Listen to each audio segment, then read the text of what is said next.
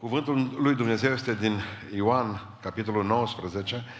Avem cina Domnului, Domnul Iisus Hristos ne spune să ne aducem aminte de El, să-i pomenim numele și mai ales jertfa deosebită. Ioan, capitolul 19, ne vom citi în dimineața aceasta de la versetul 25 până la versetul 27.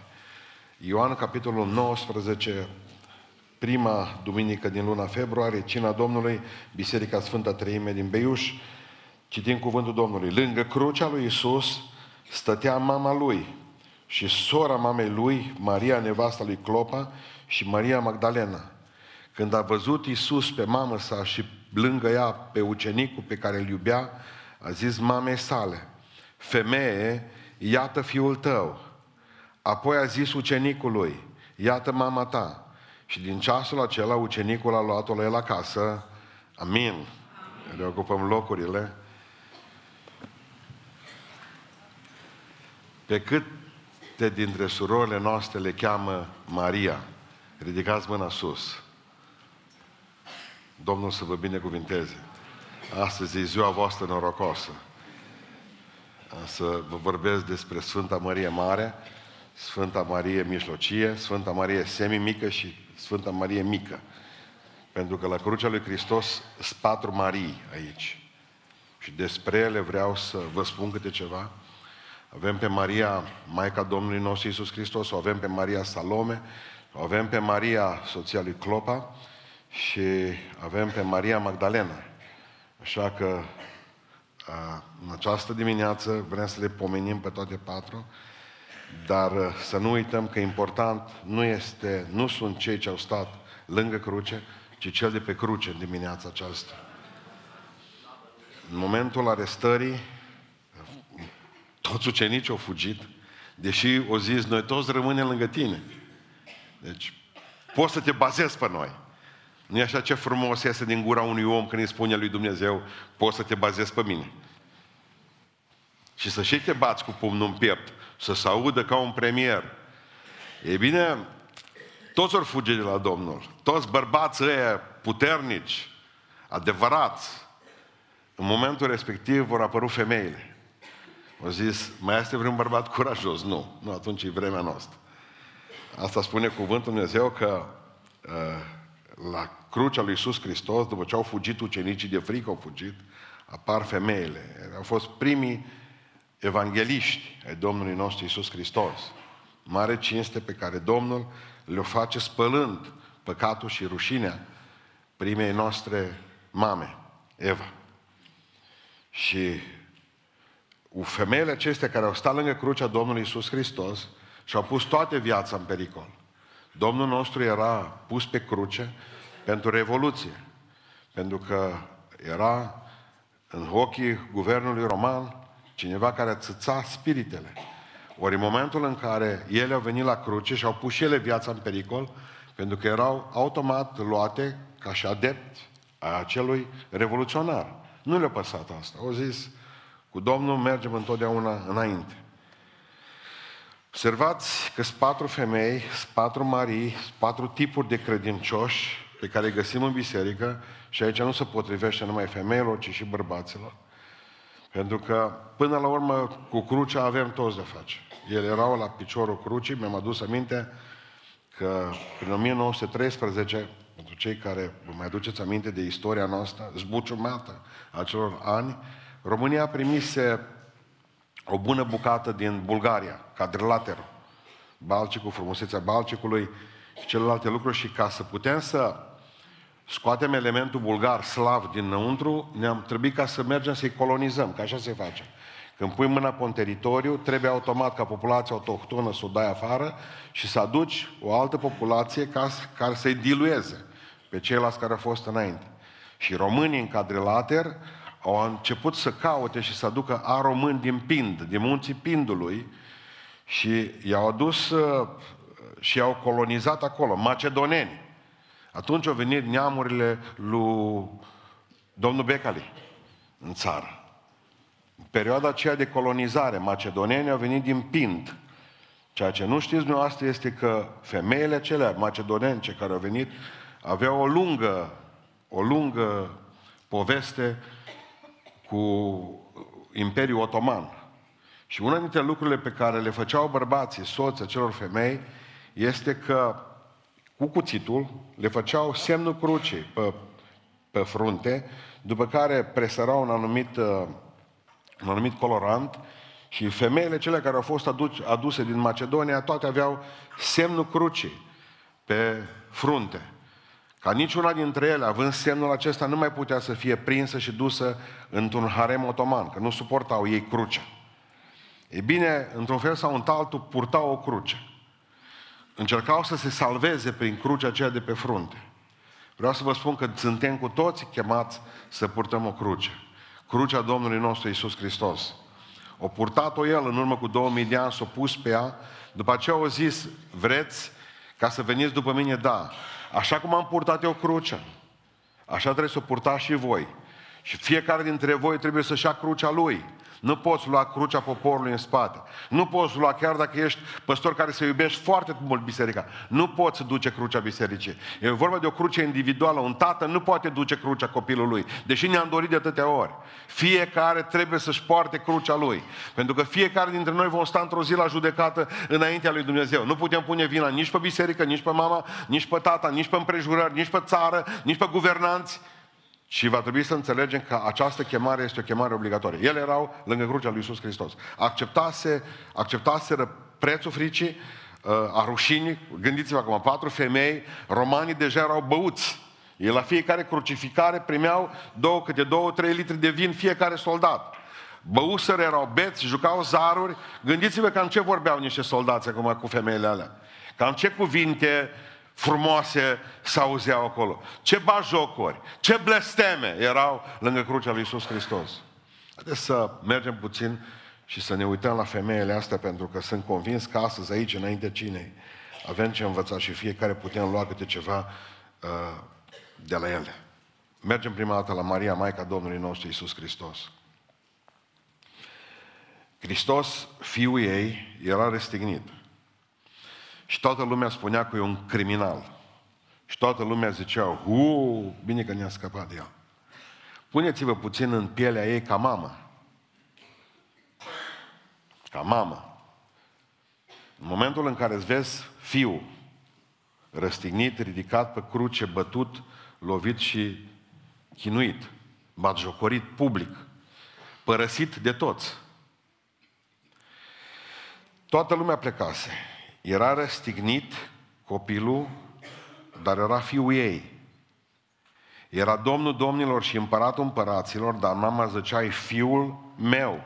Și avea dreptate. Încă el nu trecuse Hristos în starea de Dumnezeu pur din nou, cu slava pe care au avut-o înainte. Încă mai era îmbrăcat în trup de carne. Și Maria se uita la el și spunea toată lumea, e Mesia, sau spuneau un impostor. Dar ea zicea, e fiul meu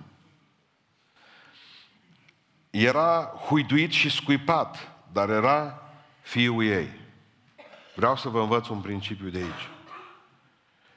E vorba de pruncii voștri. În momentul în care se întâmplă că viața lor o iau pe pantă greșită, nu-i părăsiți niciodată. Sunt tot copiii voștri. În momentul în care toată lumea se dezice de ei și cu suferința Domnului Isus Hristos a fost mai mare, întrucât tatălui nu era cu el la cruce, pentru că Iosif probabil că era mort atunci, era mult mai bătrân decât Maria. Gândiți-vă că frații lui, frații lui, că fi fost frați de trup, că fi fost frați uh, uh, numai de la Iosif, că fost uh, frați veri, cum spun alții, nici Iuda, nici Iacov, care aveau să fie conducătorii bisericii de mai târziu, nici unul dintre frații lui nu erau cu el la cruce.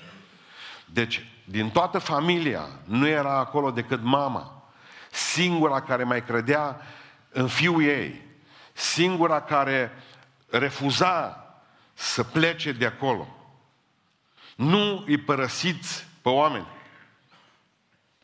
Nu îi părăsiți. Aveți încredere în pruncii voștri. Eu știu că e greu cu ei. Mă gândeam acum, într-o zi, sună tata pe un pe fiul său, era azi vară și zice, măi, ce faci? Mama ta nu răspunde la telefon. Păi zice, nu, că mama e în grădină, sapă porumbul. Și tu ce faci? Eu stau la televizor. Păi, omule, put... cum adică mai ta bolnavă așa cum îi sapă porumbul, zice, și tu stai la televizor. Du-te și ia cealaltă sapă. Zice, nu pot să o iau, că o luat o bunică mea. Să amândouă acolo pe... Eu știu că e greu generația aceasta, că îți vine să-i cârpești, să... E greu cu ei.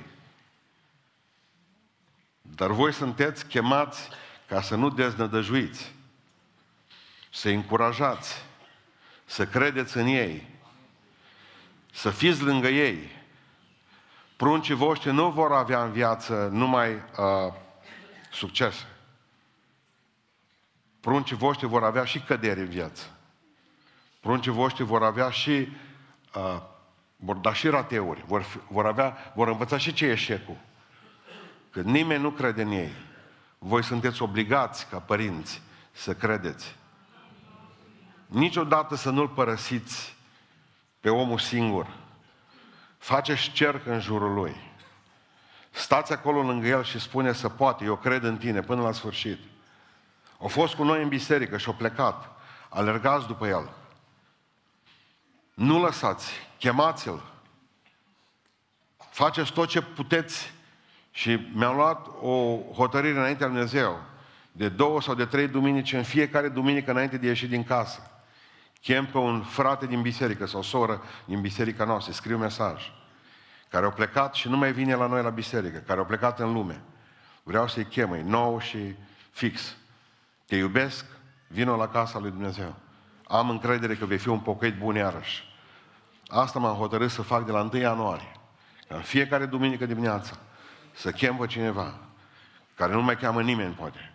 Cât a fost cu noi și ne-a folosit de El, câtă vreme a fost aici și ne-a vindecat Hristos, câtă vreme au fost cu noi și ne-a dat pâini, câtă vreme a fost Domnul în mijlocul nostru și ne-am bucurat, a fost tare bine. În momentul în care Domnul e afară și are anumite probleme, atunci întoarcem spatele și Domnului și oamenilor. Maria a zis, eu nu plec nicăieri. Eu am încredere că Dumnezeu ce spune e adevărat. Ce spune Dumnezeu este adevărat. Se juca un tată cu doi copii al lui, avea doi băieți, și se jucau în curtea casei, acolo unde avea o iarbă, și să tăvăleau pe iarba respectivă. O venit soția și când a văzut în ce hale gazonul iarba, o zis, bine vă stă că vă tăvăliți aici în iarbă, că faceți toată praf. Care s-a dus soțul la ea și a spus în felul următor. Am rupt iarba, da. Vreau să spun ceva. Noi nu creștem iarbă. Noi creștem copii.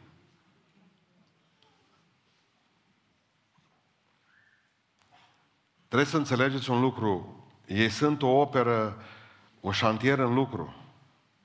Și cuvântul pe care l-am primit de la Dumnezeu pentru mine și pentru voi, aveți răbdare cu ei. Nu-i părăsiți. Poate că nu o să ajungă medici, cum v-ați dorit, nici avocați. Poate că nu o să ajungă bogați, cum v-ați dorit. Dar răspruncii voștri, poate nu au cel mai grozav coeficient de inteligență. Poate că până la urmă au o meserie onorabilă, cum ar fi măturător de stradă sau lăcătuș mecanic electrician.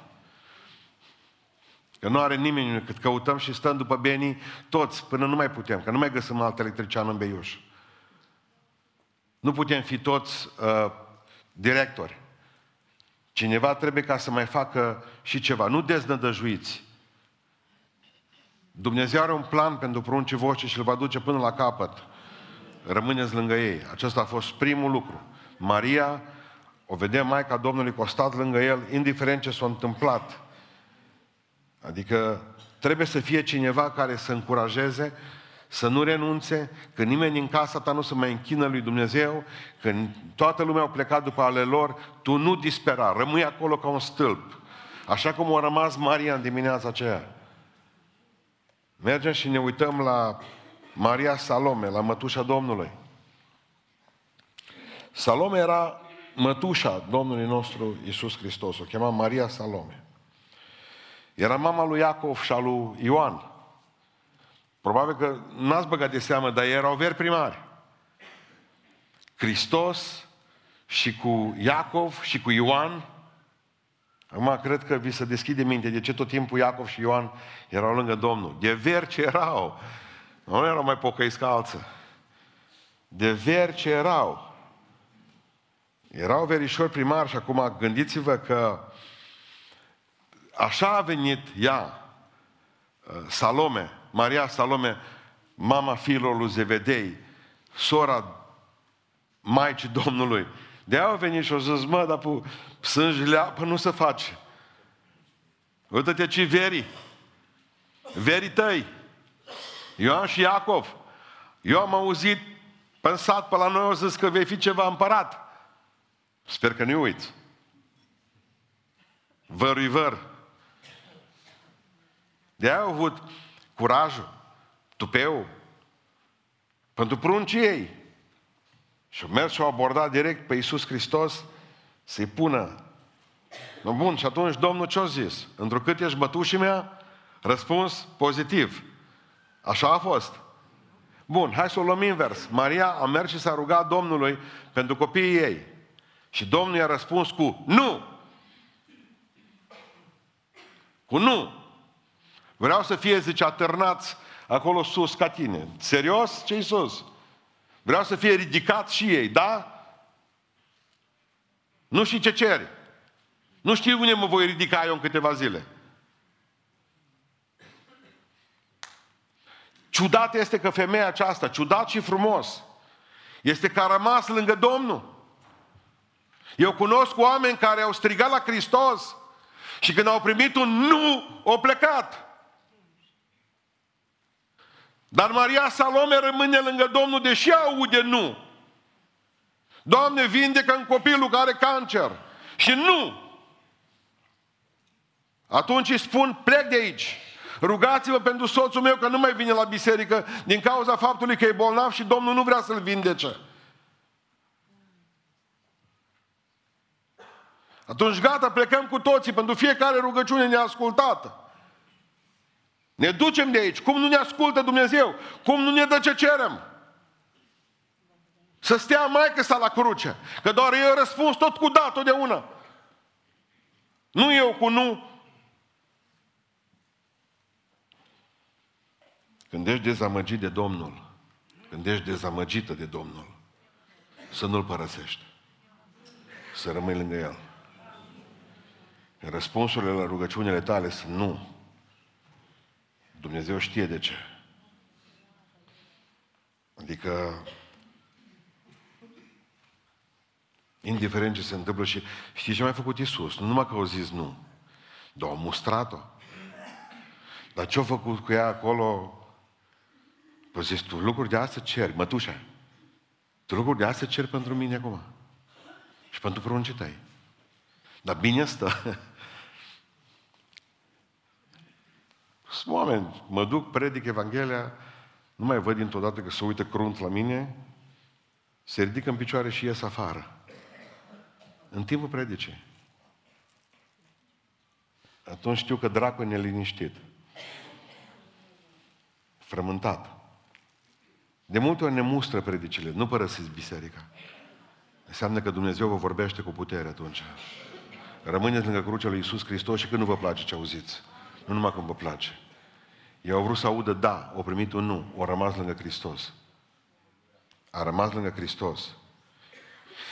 Ce se întâmplă atunci când zice Dumnezeu nu? Primul lucru care trebuie să-l faci este să ridici mâinile în sus și să lauzi pentru toate dățile când au zis da. Pentru că Dumnezeu poate să spună de 200 de ori da, că nu-ți aduce aminte că ți-a zis da, dar nu-L uiți niciodată pe Domnul, că odată a zis nu. Când Dumnezeu zice nu, ridică mâinile sus și laudă-L pentru toate dățile când o zis da. Numai, a, doilea lucru care trebuie să-l faci, numai, numai dacă e absolut necesar și îți poți permite lucrul ăsta, că nu toți își permit, întreabă. Eu n-am făcut, că am întrebat o singură dată și m-am pleznit după aceea. De ce ai zis nu? Că marea noastră frământare este de ce? O zis nu. Sfatul meu este să nu-l întrebați, numai că sunteți tari sau dacă sunteți foarte prieteni, așa.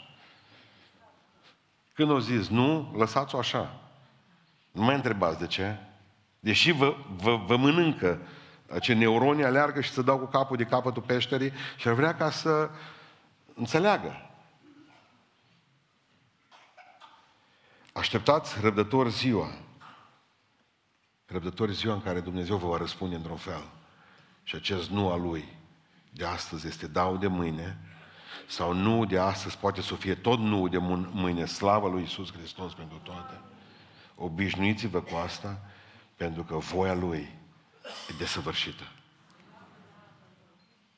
Adică pot să mă duc să stau noaptea cu nu știu cine, nu. Pot să mai stau o oră la calculator, nu.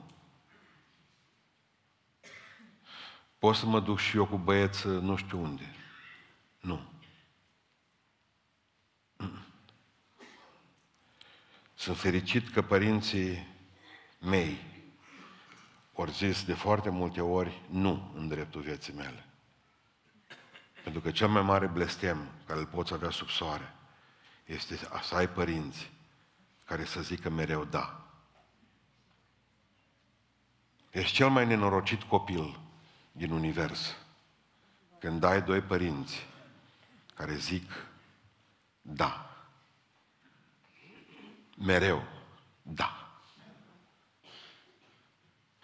Dumnezeu să vă binecuvinteze pe toți care ați auzit măcar o dată de la părinți în viață, nu. Pentru că pe noi ne-au crescut nu dau, ci nu. Pe noi ne-au făcut oameni, pe generația noastră, cele mai multe nuuri și foarte puține dauri. Am nenorocit generația copilor noștri din cauza că n-am știut să zicem nu.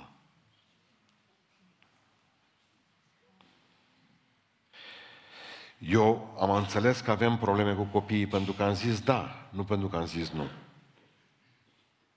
Recunoașteți asta? Ce să facem în momentul în care Dumnezeu zice nu? Ai vise și visele se sparg.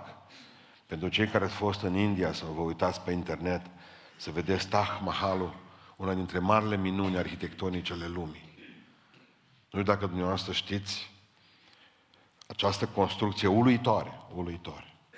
Puteți ieși în 3D, puteți să o vedeți astăzi după ce ajungeți acasă. Făcută de Sahyahan, care a avut o soție pe care a iubit-o foarte mult, Muntaz, și care i-a făcut 14 copii. Și la cel de-al 14-lea copil, la naștere, Muntaz a murit. Atât de mult a iubit-o, că a vrut să o facă un monument în cinstea ei și a dragostei lor. Au muncit 23 de ani, 22 de mii de oameni și o mie de elefanți care au cărat poverile. 23 de ani. Este o minune arhitectonică a lumii. Izvorâtă ca simbol al dragostei de eterne, dar a unei lucrări izvorâte dintr-un vis spart. Dacă n-ar fi avut suferința aceea, nu ar fi fost astăzi o minune arhitectonică pe care să o vadă miliarde de oameni, milioane. În momentul în care Dumnezeu dă cu tine de pământ și zice nu, înalți o rugăciune de mulțumire. Pentru că tu nu poți face un tai mahal. Tu nu poți ridica o construcție, dar poți ridica mâinile sus. Îți mulțumesc că știi de ce. Îți mulțumesc pentru că ai zis nu, pentru că eu știu că tu ești mai înțelept decât mine, că tu ești Dumnezeu. Iartă-mă și pentru că ți-am cerut lucrurile astea. Dacă aș putea, mi-aș băga înapoi rugăciunea în gât dar îți mulțumesc și tu tot Dumnezeu meu rămâi. Bazează-te pe mine că de lângă crucea ta nu plec. Indiferent câte nuuri aud de la tine, înseamnă că vrei să faci femeie de mine, adevărat înseamnă că vrei să faci bărbat adevărat de mine. Nu mă clintesc de lângă crucea ta. Aici stau, bazează-te pe mine. Deci avem pe Maria, mama Domnului Isus Hristos, care ne învață Rămâneți și credeți în cel de lângă voi până în ultima clipă. Nu vă depărtați de copiii voștri, indiferent cât de mult vă calcă în picioare. Rămâneți ultima lângă ei.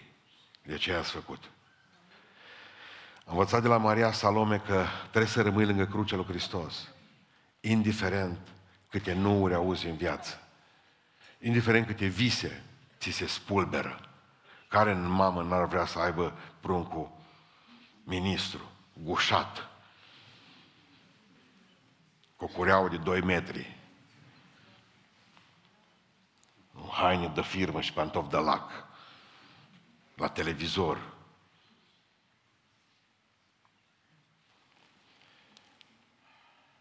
Haideți să ne uităm puțin la Maria, soția lui Cleopa.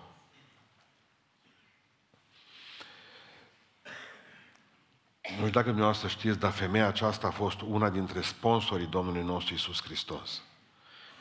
Pentru că spune cuvântul lui Dumnezeu că erau câteva femei bogate care îl urmau și care îl ajutau cu bani pe Domnul.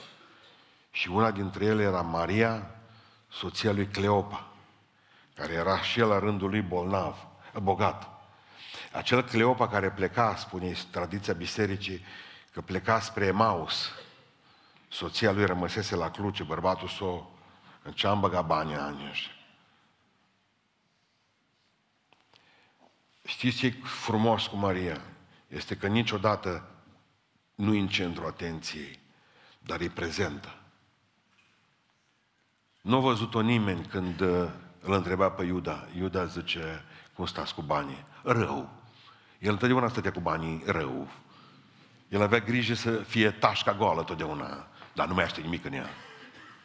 Și zicea Maria, uite pentru pâine de deseară, uite pentru pește de deseară. Unde dormiți? La pensiunea cu tare, las ca chitiu, mergeți acolo. Nimeni nu o vedea. Nimeni nu o vedea. Plecau cardul numai, îl trăgea telefonul, fsc. Și plecau banii din cont. Nu se lăuda nașul mare să trăiască cu puși 15.000 pe masă.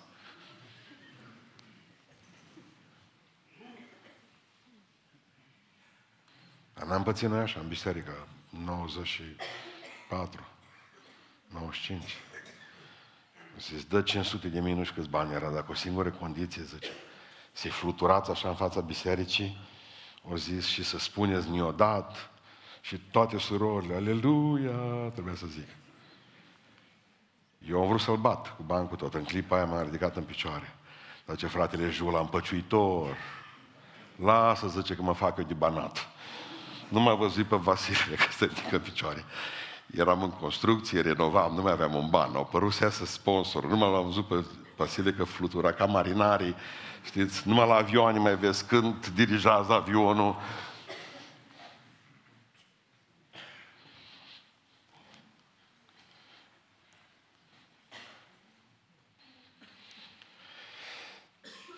Femeia aceasta nu e în față, nu se laudă.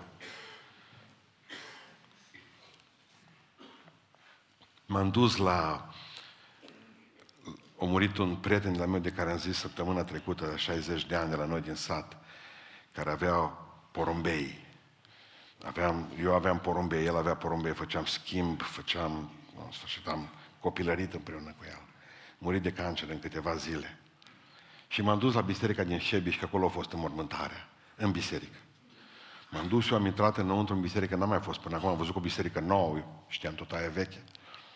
M-am dus și am văzut în, exact cum intri în biserică pe stânga și pe dreapta, s-a făcut acum nouă, pictată tot absolut și acolo erau scriși toți oamenii care au dat uh, bani în biserică, la construcția bisericii. M-am uitat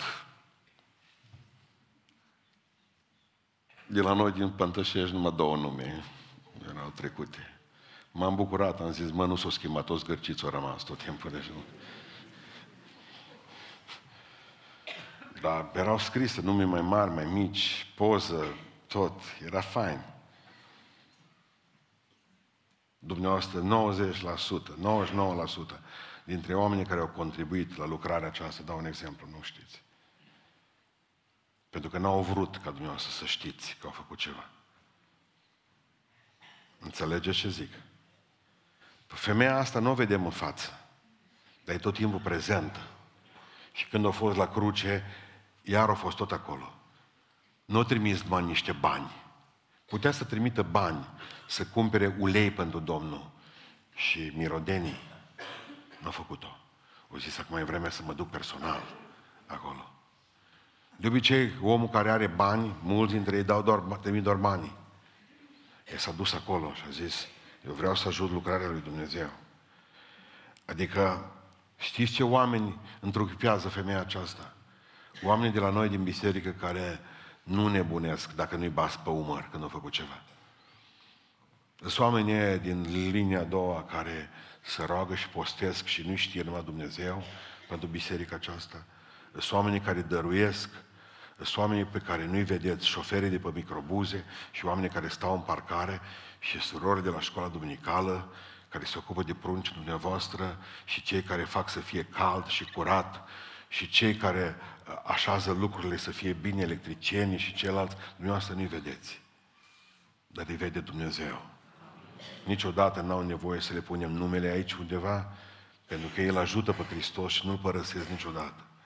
Sunt oamenii din linia a doua, geniștii lui Dumnezeu, fără de care nu se poate. Spunea unul dintre mari compozitori și mari uh, uh, dirijori ai lumii, Leonard Barstein, un evreu, zicea întotdeauna pentru pentru vioara a doua, pentru un om care se cânte la vioara a doua, găsesc zece care se cânte la vioara întâi. Nimeni nu vrea să cânte decât foarte puțin să cânte la vioara a doua, pentru că parcă nu-i, nu-i nimic. Dar zice, fără vioara a doua, cea Bernstein, nu există armonie. Nu pot, nu toți suntem vioara întâi. Dar puteți să fiți vioara a doua și voi să fiți armonia cerului. Atunci iese sunetul adevărat din noi. Mă gândeam la Michelangelo, unul dintre cei mai mari sculptori ai lumii. Un geniu. Interesant a fost că nu și-a semnat pe David, sculptură de referință, n-a semnat. N-a semnat uh, Moise, o altă sculptură, o minune a artei. Nu, n-a semnat-o. N-a semnat nici mormântul familiei medice, deși e o minune și asta. N-a semnat. Singura sculptură pe care Michelangelo și-a semnat-o a fost Pieta. Coborârea Domnului Iisus Hristos de pe cruce, probabil că a văzut-o, mama lui îl ține în brațe și îl ține ca o mamă.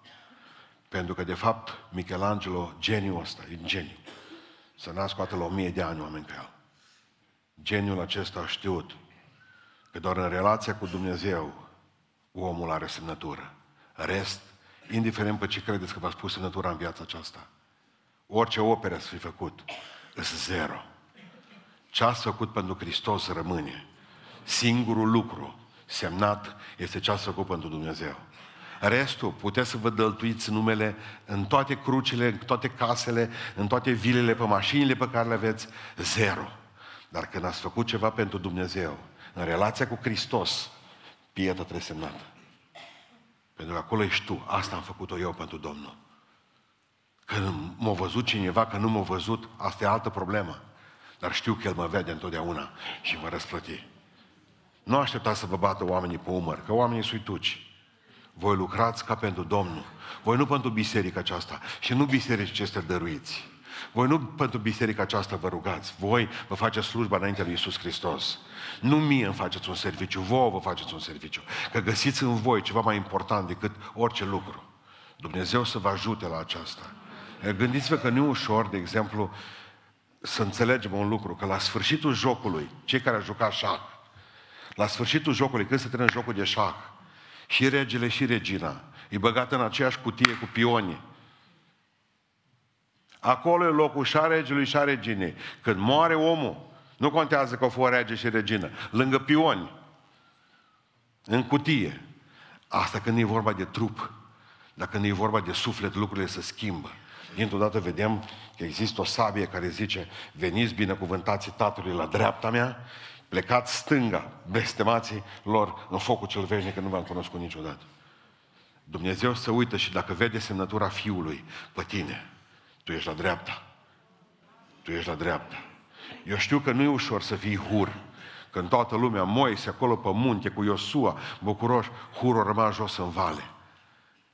Când toată lumea era la luptă, hur rămăsese să se ridice mâinile lui Moise.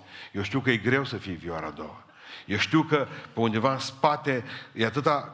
Anania, o ce lucrare a făcut Anania? Uh, nu cel care avea soția, prorocul pe care l-a trimis Domnul să-și pună mâinile peste Pavel. O singură lucrare. Dar ce lucrare? Poate că Dumnezeu vrea să te folosească cu adevărat o dată în viață. Dar atunci ce capodoperă va ieși din tine. De la Maria, uh, soția lui Cleopa, învățăm că, de fapt, faceți pentru Dumnezeu și dacă nu vă vede nimeni. Și pentru că Dumnezeu vă va binecuvânta pasul acesta. Și nu uită niciodată. E trecută în Sfânta Scriptură. Și vreau să închei în dimineața aceasta cu Maria Magdalena. Maria cea micuță. Da? Săraca, posteritate nedorită, dar nedorită rău. Nu s-o gândite vreodată că va ajunge la noi numele ei atât de rău. Nu. Din cauza, din mai multe cauze, de fapt. Leonardo da Vinci era puțin homosexual, dacă știți. Eu trebuit, când a făcut cina cea de taină, eu trebuie ca să facă un chip de băiat care până la urmă a ajuns ca Ioan să semene cu Maria și astfel uh, uh, partea nouă a lumii a crezut că de fapt Ioan, care stătea lângă Iisus Hristos, imberb și cu părul mare, rezemat mai lângă Domnul, ar fi Maria Magdalena. Nu o trebuie mai mult decât să vină Dan Brown să facă, să scrie cartea Codul Da Vinci și s-a dus toată posteritatea, pe aceea o ajuns la concluzia că trebuie să gândească general în Magdala, de unde era Maria, erau femeile cam stricate și atunci pe baza principiului că dacă ești din localitatea respectivă sau din județ sau dacă ești moldovean, că așa și dacă ești țigan trebuie să fii hoț. Știți cum se generalizează, nu? Dacă mănânci carne, vei muri repede. Uh, avea o reputație de prostituată, că era din Magdala și mai este ceva, scrie în Biblie că o scos șapte duhuri din ea. Și toată lumea, bărbață, mai ales mea s-a gândit că n-are cum fi cu șapte duhuri, numai... Haideți să vă fac eu o mică, ăsta, bârfă, un drac, da? Să numărăm acum. Da? Bârfă. Da? Bagi nasul în viața altuia, da? Îi un drac, nu? Mare. Și mai numărați dumneavoastră acum, că nu suntem aici. Numărați niște drăgușori din ăștia casnici, pot să zic, care vă întâlniți prin bucătărie și sufragerie ziua și când atingeți telefonul. Nu trebuie neapărat ca să faci multe prostii din astea mari și grozave și să te așezi pe centura vieții ca să ajungi în iad. Nu, iadul începe din bucătărie, din casă, din biserică, cum am înțeles duminica trecută. Dragilor, Maria nu a fost, uh, Maria Magdalena nu a fost uh, prostituată. Și o să vă spun de ce. Pentru că tot în Luca, în capitolul 8, zice că a, alături de Maria era Ioana și Suzana și ele erau împreună cu Maria a lui Cleopa, erau sponsori a Domnului Isus Hristos. Maria din Magdala avea bani. Era bogată. Prostituatele pe centură nu au atâția bani. Dar toată biserica știe de la Papa Urban al II-lea, că ăsta a avut, s-a sculat într-o dimineață și l-a apăsat mitra pe cap prea tare și atunci au identificat-o ca fiind pe Maria din uh, Magdalena, ca fiind Maria care a spălat picioarele lui Isus Hristos, mai făcut un pas biserica până când și-a dus aminte de Ioan din capitolul 8 uh, și a zis că e femeia din Ioan care a fost prinsă în preacurvie. Nu putem să tragem Biblia așa. Dar ce vreau să vă spun eu de Maria aceasta? Nu există problemă prea mare pentru Isus. Când s-a dus în fața lui, nu putea, uh, nu putea rezolva nimeni decât Domnul. Avea șapte duhuri în ea. Șapte. Și vreau să înțelegeți că pentru Domnul nu există problemă prea mare. Numai să vă gândiți la un lucru, că asta e foarte important. Maria, a lui Cleopa, soție, a rămas lângă Domnul Deși Domnul nu i-a rezolvat problema. Maria Magdalena a avut șapte duhuri în ea și Hristos a scos duhurile din ea, da? Și a rămas lângă Domnul. Deci, două femei, una aude nu, una aude da. Dar rămân amândouă. Pentru că la fel de bine cum pleacă cel care a auzit nu și se enervează, din păcate avem surori și frați care au auzit da și Dumnezeu a vindecat. Dumnezeu a cercetat, Dumnezeu a eliberat, Dumnezeu a făcut pace în casa lor. Și știți ce au făcut? Ori plecat de la Domnul. Gata. Ne-a rezolvat problema. De ce credeți dumneavoastră că noi facem rugăciuni și mulțumiri nu există? Câți mai rămân lângă crucea lui Hristos când li se rezolvă problema? Doamne, dacă mă scapi, acum mă pocăiesc. Băi! Numai de data asta, Doamne. Îți promit că nu mai fac. Și când Dumnezeu i-a binecuvântat, erau sărași lipiți pământului, mâncau pâine cum apucau, erau la cantina socială, Dumnezeu a binecuvântat, pentru că au cerut scapă din sărăcie și le da bogăție. Și astăzi unde sunt? Nicăieri. Erau în stare să pună bani din alocație zeciuială. Puneau bani din ajutorul social. Când au avut milioane de dolari, euro, nu mai pus nimic. Oritate de Dumnezeu, fericiți. Domnul a lucrat în chim minunat, aleluia. Știți cum sunteți? Vreți să vă spun cum sunteți? Aduceți-vă aminte de o seară cu Tony, acela noi, cu fratele negru la mare. Aduceți-vă o, aminte de o seară cu Norel. Tot aici, într-o seară, la rugăciune. Vă aduceți aminte? Când am început rugăciunea, aveați 500 de nevoi de rugăciune. 500 de oameni erau în biserică care vreau să se roage fratele Norer cu ceilalți frați păstori să le facă ungerea, să scoată demoni, să fie vindecați. Vă mai aduceți aminte? Vreți să vă spun cât, cât s-o terminat rugăciunea în seara aceea? 50 de oameni în biserică, maxim. Pentru că voi, cum ați fost vindecați sau cum vi s-a rugat, v-ați rezolvat problema și ați plecat acasă să nu pierdeți pireul. Pentru că voi n-ați mai stat ca să vă rugați pentru ceilalți frații voștri. Voi n-ați mai mijlocit pentru ceilalți. A rămas cu biserica goală. Că voi v-ați rezolvat problema. Pe ușa asta sau pe cealaltă. Că am văzut, de exemplu, nu mă poți băga mai în față și pe mine. Era cât pe să tăiem bilete, mă. Băgați-l, că ne-au zidit sinagoga, bagă-l în față pe ăla. O grămadă pleacă de lângă Domnul și când Dumnezeu zice da. Și avem și în biserică aici, între dumneavoastră, și prieteni și frazea noștri, care au uitat că Dumnezeu le-a făcut bine. Maria nu a uitat. Ea a rămas lângă Dumnezeu și a plecat la Domnul cu șapte dracine și a zis, numai tu mă poți elibera. A rămas lângă Iisus Hristos. O întrebat-o pe Maria, tu de ce ești la cruce pe soția lui, pe Salome, pe soția lui Zevedei? Tu de ce ești aici? Că am auzit un nu. Și tu, că am auzit un da. Ce frumoasă înfrățire la cruce. Amândouă au rămas lângă Domnul. Hristos n-a fost pentru Maria Magdalena un stingător de incendiu. Știți cum e soarta ciudată stingătorul de incendiu? Le avem aici, rezemate tot din 4 în 4 metri, cât un stingător de incendiu. Și ce faceți cu ele când îți bune? Nimeni nu le bagă în seamă. Nimeni nu are treabă cu ele. Când vine focul, psss, după aceea știți ce soartă au. Pentru mulți, Hristos e stingător de incendiu.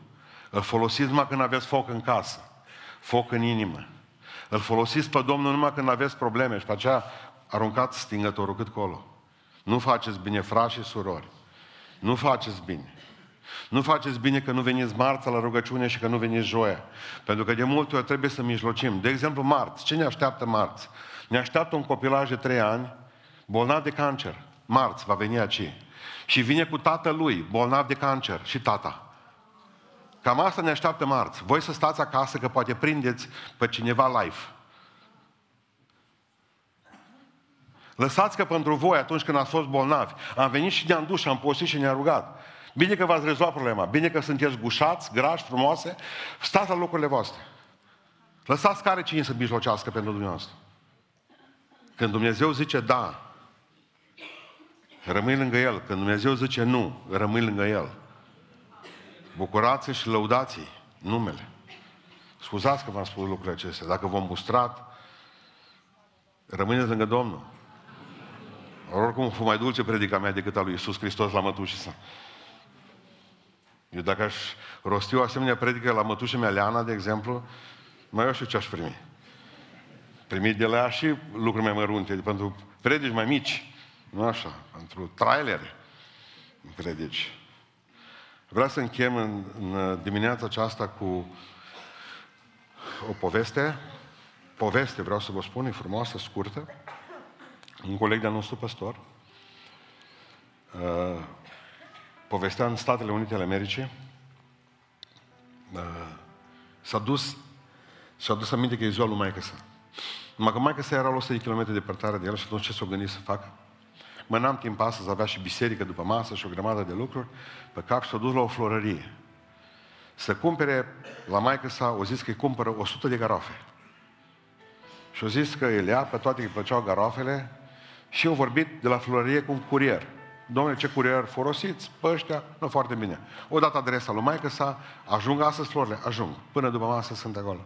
Din partea fiului, în timpul ăsta, un copil cu o șapcă în cap, lângă el și zice, să uite cum numără banii, suta de garofe, gata spre curier, zice, domnule, nu vă supărați, nu-mi dați și mie 75 de cenți.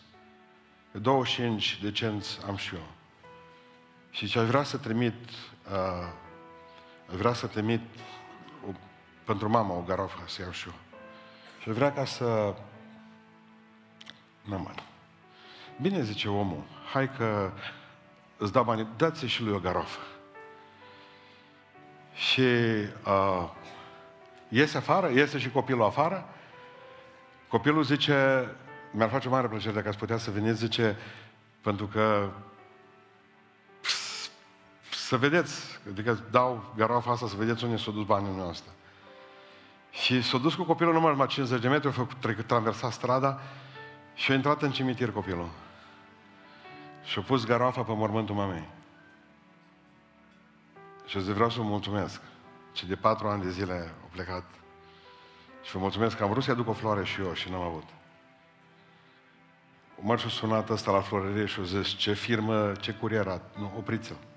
S-a dus înapoi, a luat suta de garofe, le-a urcat în mașină și a plecat 100 de kilometri mai sa. De ce v-am spus asta? Pentru că avem o grămadă de planuri bune care ni se vor împlini după ce veți fi băgați în temeteau. Atâta tu le suciți și le învârtiți, că uite, mă pocăiesc săptămâna viitoare, fac drag și... Dumnezeu nu are nevoie de uh, florile noastre trimise prin curier. Dumnezeu vrea să vii personal.